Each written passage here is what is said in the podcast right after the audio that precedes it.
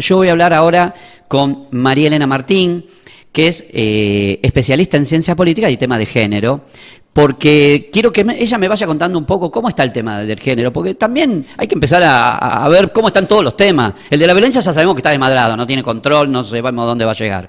Pero me gustaría hablar, no sé si estás en línea, María Elena. ¿Qué tal? Buenas noches, aquí estoy. El doctor Amor te saluda desde la ciudad de San Miguel de Tucumán. ¿Cómo le va? ¿Estás en Buenos Aires? Sí, en Buenos Aires. ¿Qué tal? Qué gusto estar con vos. Bueno, muchísimas gracias. Bueno, eh, a veces me... Estaba toda la introducción y la verdad es que coincido con las palabras que, has dicho, me parece que has este, dado en la tecla en, la forma de, presentar el problema y de y de incentivar a, la sociedad a tomar conciencia ¿no? sobre, sobre la cuestión de la violencia de género, sobre eh, los distintos modos de discriminación hacia las mujeres y, y todos estos mecanismos que eh, posicionan a los varones en un lugar simbólico, este, hegemónico, eh, que plantea una jerarquía diferente frente a las mujeres. Y entonces este, me parece importantísimo reflexionar sobre esto. Claro, totalmente. Y a ver, porque está bien, obviamente, yo creo, y esto es lo que yo veo, ¿no? Que por más de, un montón de campañas de concientización, etcétera, etcétera, etcétera, yo siempre noto que este tema está desmadrado. No, no, no, no, El, tema de la violencia de mujer no, no, no se ha podido, nadie lo ha podido todavía eh, eh, poner en casilla, ¿no? A ver, eh, si mencionamos algunas cifras a nivel mundial. A ver, eso me interesa. Eh, las Naciones Unidas consideran que alrededor del 30, más del 30% de las mujeres en el mundo va a sufrir en algún momento de su vida algún tipo de violencia de género. Ah, mira. ¿Mm?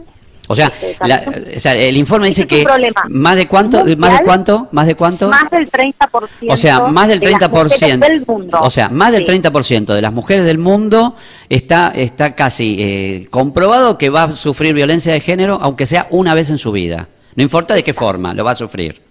Exacto, porque hay distintos tipos de violencia, obviamente, como has mencionado en Argentina es un tema que que este que viene visibilizado fuertemente en los últimos años. No quiere decir que haya aumentado necesariamente en relación a otras etapas en las que no registrábamos estos datos. Eh, ahora tenemos observatorios de femicidios, tenemos lugar, este, eh, digamos, instituciones que registran la cantidad de casos eh, de femicidios que, que ocurren en nuestro país y hace poco han publicado el, el observatorio ahora que sí nos ven datos justamente de lo que fue el efecto de la cuarentena en este tema particular. Eh, un informe que registra la cantidad de femicidios desde que se decretó el primer aislamiento, el 19 de marzo del año pasado a, al 19 de marzo de este año, y este, hubo se registraron 288 femicidios en todo ese tiempo. Y esto, bueno, obviamente es una cifra alarmante que se vio incrementada. A ver, más que alarmante, yo le sacaría esa palabra que se usa en noticiero y pondría, es vergonzante, te da vergüenza. O sea, a ver, ¿te da vergüenza? ¿Entendés? Sí, pero más allá de la vergüenza, digo, eh, eh, este, implica, digamos, el aislamiento generó también poner en situación de, riesgo. peligro a muchas a muchas mujeres que vivían que tuvieron que estar encerradas las 24 horas con el agresor eh, con su potencial eh, femicida, con su agresor, con aquel que, porque acá lo que están registrados son este, los, los que terminaron en femicidios, pero además se registró un 40% aumento en las llamadas a las líneas especializadas que atienden estos temas, la 137 y la 144, que efectivamente eh, registraron más, mayor cantidad de denuncias, o sea, casi la mitad más de denuncias que los que habían tenido en el año anterior. Entonces eso da cuenta también de lo que de lo que significó esta en términos de, de, desigualdad de género la cuarentena, no solamente en el campo económico que también se registraron indicadores este, dispares, ¿no? Que perjudicaron a las mujeres, porque son aquellas que más trabajo informal tienen en la estructura de trabajo de Argentina. Sino también este, en términos de el peligro que las puso la cuestión de la cuarentena a muchas mujeres víctimas de violencia de género. Claro. Entonces, realmente nos, nos aporta una situación este, que, bueno, está lejos de ser única en el mundo, como te decía, eh, efectivamente es un, problema global, es un problema transcultural, abarca a, a distintas sociedades con distintas configuraciones culturales, distintas eh, experiencias y, valores, y, bueno, y, requiere de una atención integral para pensar cómo salir de este gran este flagelo mundial. Y hay algunas explicaciones desde, digamos, eh, desde autoras y autores que han trabajado con profundidad las temáticas. Una de ellas es Rita Segato, que ha escrito un libro muy importante que se llama Las estructuras elementales de la violencia, donde, donde analiza los tipos o algunos de los tipos de violencia machista, como el tema de las violaciones, como el tema este de los femicidios. Ella ha escrito un libro muy interesante sobre, los femicidios de Ciudad Juárez, que ha sido un espacio digamos, ha sido un, lugar eh, territorial donde transcurrieron una cantidad de femicidios fuera de la norma, fuera en una proporción eh, sustantivamente mayor que en otros lugares, y bueno, que estaba asociada a crímenes narco y a, disputas entre bandas de narcos, ¿no? Sí. Eh, y, y justamente esto me lleva, digamos, a una reflexión, digamos, interesante para tratar de entender el funcionamiento del patriarcado y que también atraviesa todas las culturas, que tiene que ver con algo que dice otra antropóloga que se llama Seila Benjavid, que dice que los cuerpos de las mujeres son los sitios simbólicos donde las sociedades humanas inscriben su cultura ah, y donde se disputan los espacios de poder. Entonces, este, este, digamos, cuando sucede un, un hecho de violencia tan dramático, ¿no? En esta escalada que va desde la desde el micromachismo, del chiste fuera de lugar, o de un, este, a lo mejor un piropo con mal gusto en la calle, hasta las expresiones más extremas de la violencia, como pueden ser los femicidios, este, se está disputando algo más que la, eh, digamos, este, desautorización de esa mujer en particular, en realidad es un mensaje hacia el colectivo completo de mujeres, pero también es un mensaje hacia, hacia los otros varones. Hay una disputa de los espacios de poder a través del cuerpo de las mujeres. Ah, mira. Y hay también una exhibición de la, de la virilidad o de lo que se este, consideraban como valores masculinos hegemónicos a través del cuerpo de las mujeres. Entonces hay mucho más asociado que la voluntad eh, y que claramente son cuestiones a, tener en cuenta a la hora de pensar políticas públicas para eh, resolver o frenar estas, estas conductas. Tenemos que pensar en, en varias cosas al mismo tiempo, en una batería de medidas, Acá hay que pensar en, en, la educación sexual integral como una política pública prioritaria, en cómo en cómo revertimos estas estos mandatos de masculinidades hegemónicas y este, empoderamos a, las mujeres a la hora de este, de pensarse a sí mismas, de, de poder dotarlas de herramientas para salir de relaciones violentas, eh, y eso implica también, obviamente, pensar en, la autonomía económica de las mujeres y fortalecer este, las herramientas para eso. Implica también pensar en una justicia con perspectiva de género, implica, este, bueno, revisar todas estas cuestiones, estas, eh, esta legislación que por ahí facilita que un juez libere a un potencial asesino, este, porque precisamente hoy estamos este, a cuatro años del femicidio de Micaela García, como bien mencionaste vos, y este y justamente asesinada en manos de, de una persona que debió haber estado en la cárcel y sin embargo fue liberado sin desconociendo todos los informes psicológicos y este, lo primero que hace es asesinar a Micaela y, y bueno, justamente su femicidio y la lucha de sus padres y de muchas otras personas que acompañaron ese, eh, ese proceso logró que el Congreso de la Nación sancionara la ley Micaela, que también me parece una de las herramientas más importantes para luchar para revertir este flagelo que tiene que ver con esta ley que eh, digamos que instaura como una, una cuestión obligatoria que en todos los poderes del Estado se formen los funcionarios en perspectiva de género. Entonces, poder pensar las políticas públicas este, analizando el impacto que tienen cada una de esas políticas en, en los varones y en las mujeres, en las niñas y en los niños, ver de qué manera eh, se, se, se piensa de otra manera eh, e, el impacto de esas políticas. Entonces, me parece que este, se trata de pensarlo de una manera integral, porque es un problema complejo. Claro, claro, claro. Ahora, es raro, a ver, también me resulta raro, ¿no? Eh, que, a tantos años de, de, la evolución de la democracia, eh, a nivel planetario, ¿no? Eh, siglo XXI recién estamos hablando acerca de la paridad de género como si la mujer hubiera aparecido hace tres años.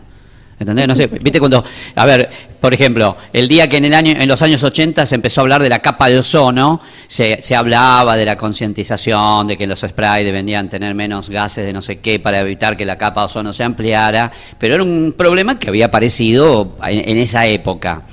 Pero la mujer nació junto al hombre hace millones de años. Entonces la pregunta es, ¿por qué estamos recién empezando a hablar de, estamos capacitando funcionarios para que entiendan los derechos que tiene que tener la mujer que está con nosotros desde, desde siempre? Como si hubiera aparecido ahora la mujer. Ah, desde ahora la mujer es, es algo que estaba presente.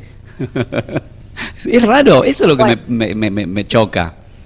Bueno, en realidad no es tan raro porque mm, digamos que desde que se desde que se configuraron los estados modernos y las democracias modernas post Revolución Francesa, eh, a partir del siglo XIX, digamos, como generalización, em, se configuraron con una idea o sea, eligieron una abstracción determinada para la idea de ciudadano.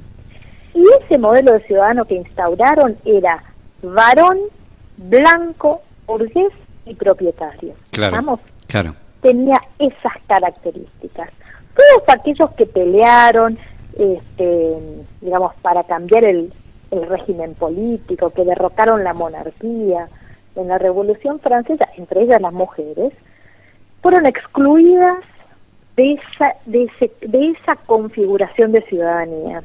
En esa Declaración Universal de los Derechos del Hombre y el Ciudadano, cuando las mujeres dijeron, bueno, vamos a participar de la asamblea que va a dictar la constitución de Francia, le cerraron las puertas. Claro, ¿Mm? claro. y ese fue el origen del modelo de ciudadanía claro. que desde hace dos siglos estamos tratando de, cambiar. Eh, de, desarticular esa idea de universalidad del ser humano. No, pero ¿sabes que me acuerdo?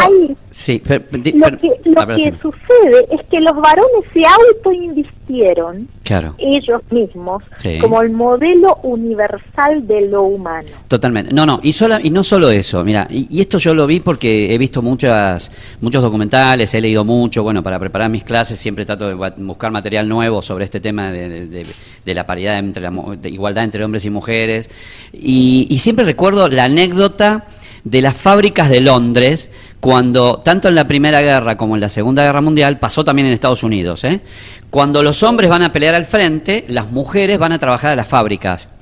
Pero hacer qué tipo de trabajo? ¿Qué iban a hacer? Eh, dos cositas chiquitas, así como el hombre la mandaba antes eh, a, coser o a cocinar. No, no, las mandaban a fabricar, ensamblar tanques de combate, misiles, eh, balas, llenaban de pólvora las balas, trabajaban en las fábricas de rifles, fundían acero, martillaban las bayonetas de la... A ver, hacían trabajo pesado incluso el de minería y todo, porque no había hombres y la, y la industria no podía quedarse, porque básicamente era la industria para alimentar ese armamento de guerra.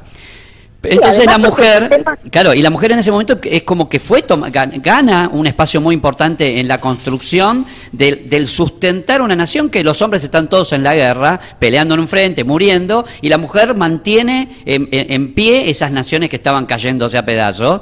Pero cuando vuelven los hombres, en vez de haberse, desde ese momento, haber hecho algo de unificar a todo lo que tiene que ver con hombres y mujeres que podían trabajar a la par, mandaron a las mujeres a las casas y los hombres volvieron a tener ese trabajo. Y no se generó como un cupo de, iguales, ¿me entendés? La mujer volvió a la casa a cocinar, a ocuparse de los hijos, y el hombre volvió a las fábricas. Cuando tal vez si se hubieran estado trabajando mancomunadamente juntos, la mujer hubiera tenido muchas más posibilidades de participación desde ya desde la Segunda Guerra Mundial. A ver, eh, dos cosas. Primero, eh, el sistema capitalista necesitaba este, reproducirse a sí mismo, con lo cual ahí no le importó la cuestión de género. Totalmente. Segundo, el proceso de lucha por los derechos este, de ciudadanía que había empezado desde el punto de vista intelectual ya en a fines del siglo XVIII, se comenzó durante el siglo XIX como un movimiento social y empezó a instalar fuertemente la lucha por el, eh, digamos, el sufragismo, la lucha por el derecho al sufragio este, se extendió por espacio de 80 años en el mundo occidental, es decir, que fue una lucha larga y por supuesto con mártires por el camino. Claro. Tercero, después de, la, después de la Primera Guerra Mundial, que como bien vos decís, en la Primera Guerra Mundial eh, las mujeres de la clase media salen a trabajar, porque las mujeres pobres trabajaron toda la vida. Claro. Em, las mujeres de la clase media salen al mercado laboral remunerado, porque también ahí tenemos que ser precisos, porque el trabajo doméstico es trabajo. Claro. Que no fue denominado como tal, pero que es trabajo, hoy lo tenemos conceptualizado así eh, y ahí sí un porcentaje alto se quedó en el sistema este, del trabajo laboral eh, remunerado. Las mujeres eh, que habían salido a trabajar no quisieron volver a sus casas. Sin, sin embargo, digamos, después de la Segunda Guerra Mundial, donde ya prácticamente en todo Occidente se había conquistado el derecho al sufragio femenino, en los países del primer mundo fue después de la Primera Guerra, en los países de América Latina en líneas generales fue después de la segunda. Y, y a partir de ahí sí, eh, en la década del 50 hubo una política eh, deliberada de los, en, todo el mundo occidental para tratar de que las mujeres volvieran al hogar. A través de este, presentarles al hogar como un sitio fantástico, con toda la revolución de los electrodomésticos. Claro, claro, era, eh, era como que la guerra, la guerra dejó muchas secuelas, pero también dejó mucho, mucho avance tecnológico, lamentablemente, ¿no? o sea, la mayoría de los avances tecnológicos van a producirse después de las grandes guerras donde hubo aplicación de tecnología avanzada. Y es verdad, es como diciendo, bueno, ahora el hombre vuelve al trabajo productivo y y la mujer tiene que volver al hogar, pero démosle como un entretenimiento que sea eh, el, microondas, la heladera que tiene una lucecita, que sirve el cubito de afuera, eh, y, el televisor con dos o tres pelotudeces, como para que la mujer diga, ah, mira qué lindo es volver a casa, ¿no? Pero... Ya no tengo que hacer más nada, claro, claro. de la casa. Y claro, no te estoy mandando a tu casa, en realidad lo que te estoy haciendo es, te estoy mandando a un nuevo tipo de hogar en el cual vos vas a estar todo el día pelotudeando viendo la novela. Y eso es una, es una construcción machista. Bueno, pero ¿sabes con qué me pasa? Con el famoso día, el Día de la Mujer, el 8 de marzo. Eh, el 8 de marzo, en realidad, esto lo entiendo yo desde, desde, chico, porque mi mamá me lo enseñó así, eh, no es para decirle a la mujer, toma, te regalo una flor, un bombón, o diga, feliz día a la más bella de la... No, todo lo contrario, es, para rememorar una lucha de una tragedia que ocurre en, Chicago, que es lo que da origen al Día de la Mujer, pero el, hombre se las ingenió para convertirlo en un día en, el día de su enamorado, no sé, una pelotudez de, mercancía para regalar bombones y decirle, ah, hoy porque es el día de la mujer te cocino yo. Y en realidad, de esa manera también le faltas el respeto y también le estás quitando el valor a la lucha por la cual uno está, está peleando hace tantos siglos, o tantos, no siglos, pero tantos años, eh, con el tema este de la paridad. Claro, por eso. Pero ¿me entendés? Me da me pone loco cuando incluso algunos funcionarios muy importantes le dicen, feliz día, las más lindas de mi equipo. No, feliz día no, ¿qué, qué feliz día? Es lo mismo que yo diga, feliz día la muerte de San Martín. No, está equivocado. Entonces es una construcción y, es como una trampa. Es, vos vas por este lado y, la cultura machista se la ingenió para ir por el otro. Es muy complicado. Entonces lo que yo te quiero preguntar, eh, ¿por qué pensás que el hombre el hombre no se involucra tanto. A ver, vos viste cuando éramos chicos, no sé yo, yo lo vi en el barrio, pues yo me, medio que me crié en la calle, este, y mm, cuando, cuando un pibe le pegaba a una mujer y todo, eh, saltaba el, más malito del, del, grupito y lo cagaba trompada por haber pegado a la chica. No, no le pegué, viste, está bien, estaba mal el concepto que era ella, ella no se puede defender, viste, porque hay minas que son cinturón negro de taekwondo y te cagan a trompada, pero digo, entonces le decía, no, no, no, no se puede defender, entonces la defendían. ¿Qué pasó con esos, con esos hombres que, que, fuéramos alguna vez los, hombres del mundo, que no nos metemos a ir a buscar, a, cuando vemos que a la vecina la arrancan a trompada en la puerta de casa, no nos metemos? Todos dicen, no, no, metete, no te metas, no te metas, quilombo. ¿Por qué, lo, ¿Por qué pensás que el hombre no se mete a, a defender a una mujer de otro hombre que está siendo agresivo con una mujer y sabemos cómo termina? Creo que hay mucho de socialización patriarcal en el sentido de que fuimos educados para a las mujeres para ser sumisas, para, digamos para tomar un rol secundario y los varones para tomar un rol hegemónico y a su vez el mundo privado fue construido, a ver, este tema de la violencia fue construido culturalmente como un tema privado. Claro sin embargo es un problema público. La instalación de este tema en la agenda pública lleva unos pocos años. Si miramos en términos históricos que esté en los últimos 20 o 30 años en la agenda pública y con mayor visibilidad en los últimos 10, eh, implica que costó mucho tiempo sacar algunos temas de la agenda privada en en el mundo público.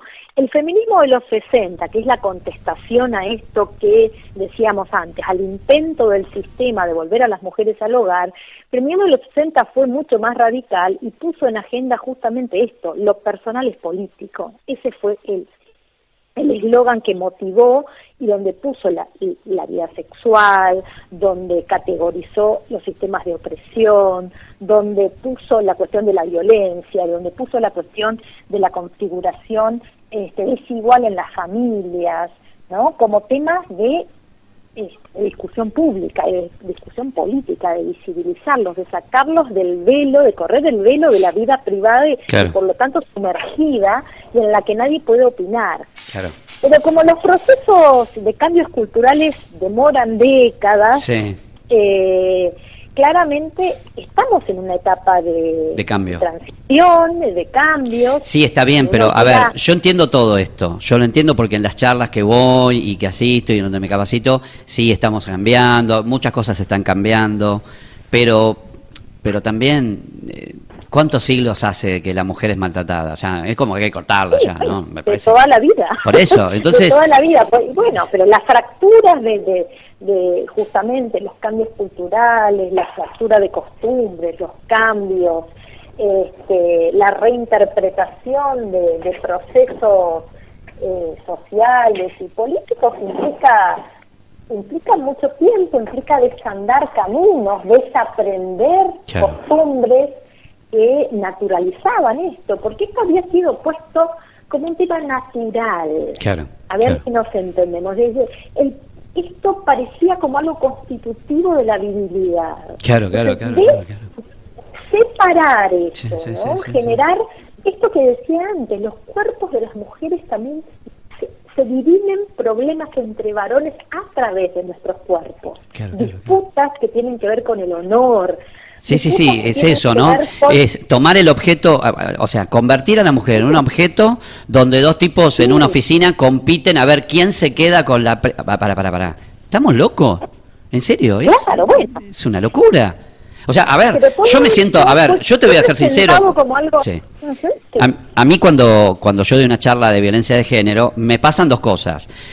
Cuando termina la charla, eh, como pasó en una charla que fue muy movilizadora, que pasaron muchas cosas muy delicadas, me vino a buscar el marido de una a la puerta porque la, señora le contó dónde estaba y se dio cuenta que ahí había una charla de violencia de género, el tipo se vino a esperarme afuera.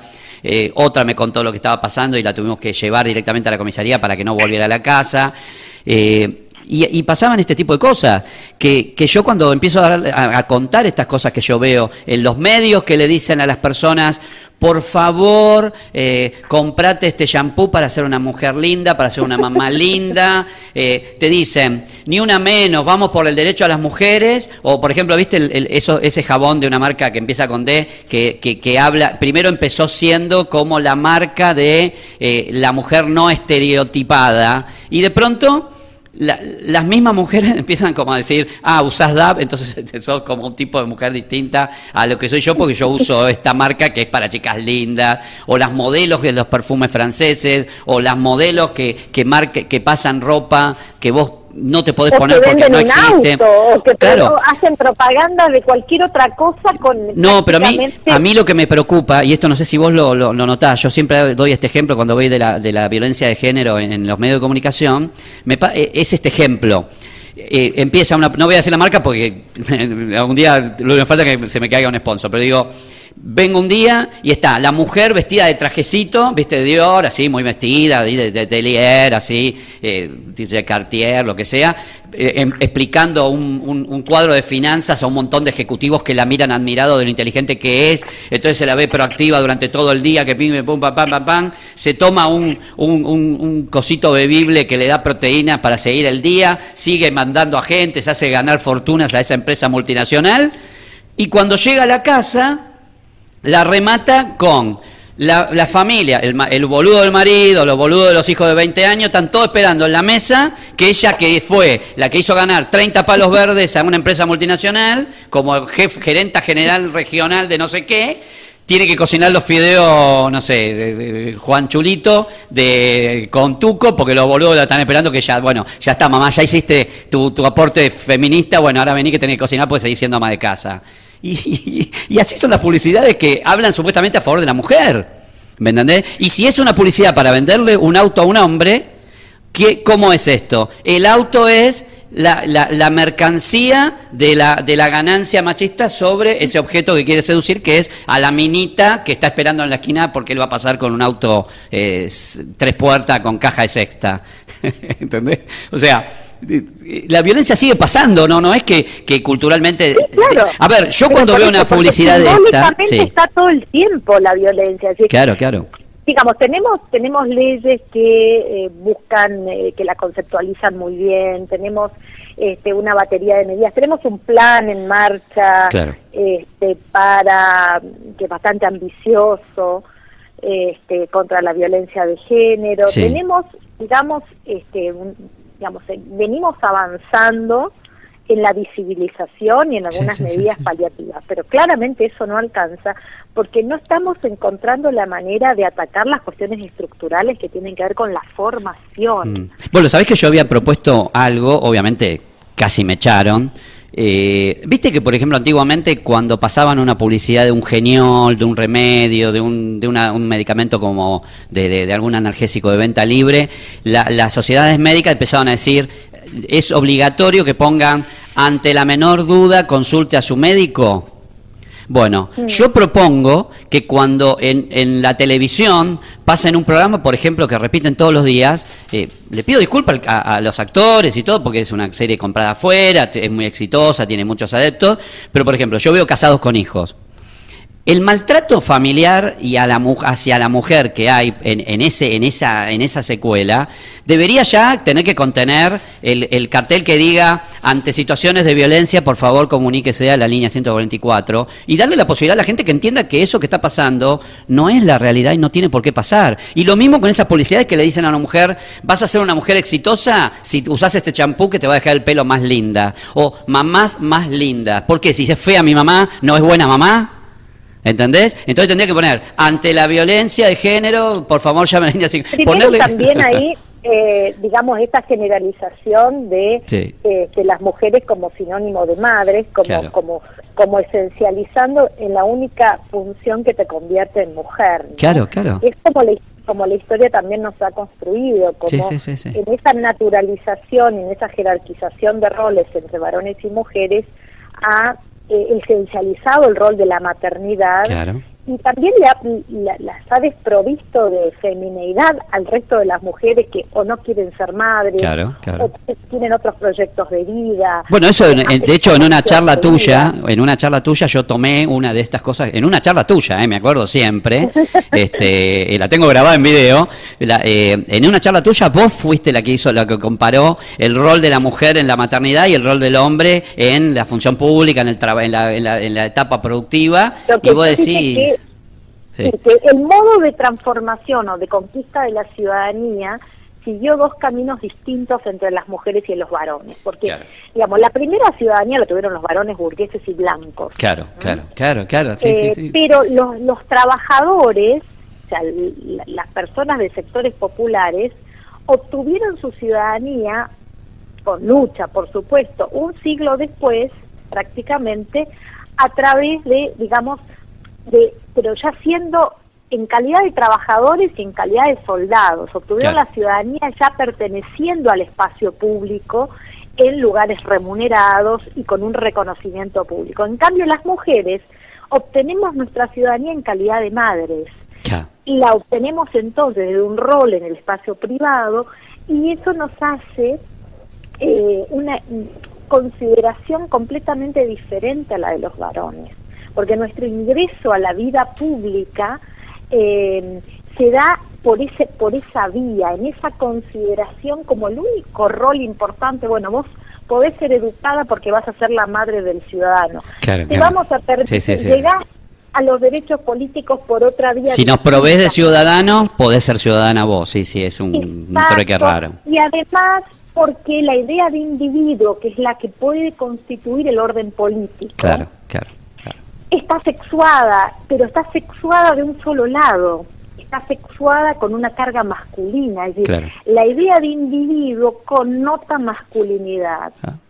Masculinidad también con determinadas características, ¿no? Bien, Blanca, este, propietaria y demás. o sea, esa es la connotación de la idea inicial de ciudadanía, con lo cual eh, despojarla de estos atributos implica, por eso para las mujeres, eh, la lucha por la paridad ha sido tan importante, porque implica justamente reconocer que el individuo no tiene un solo sexo.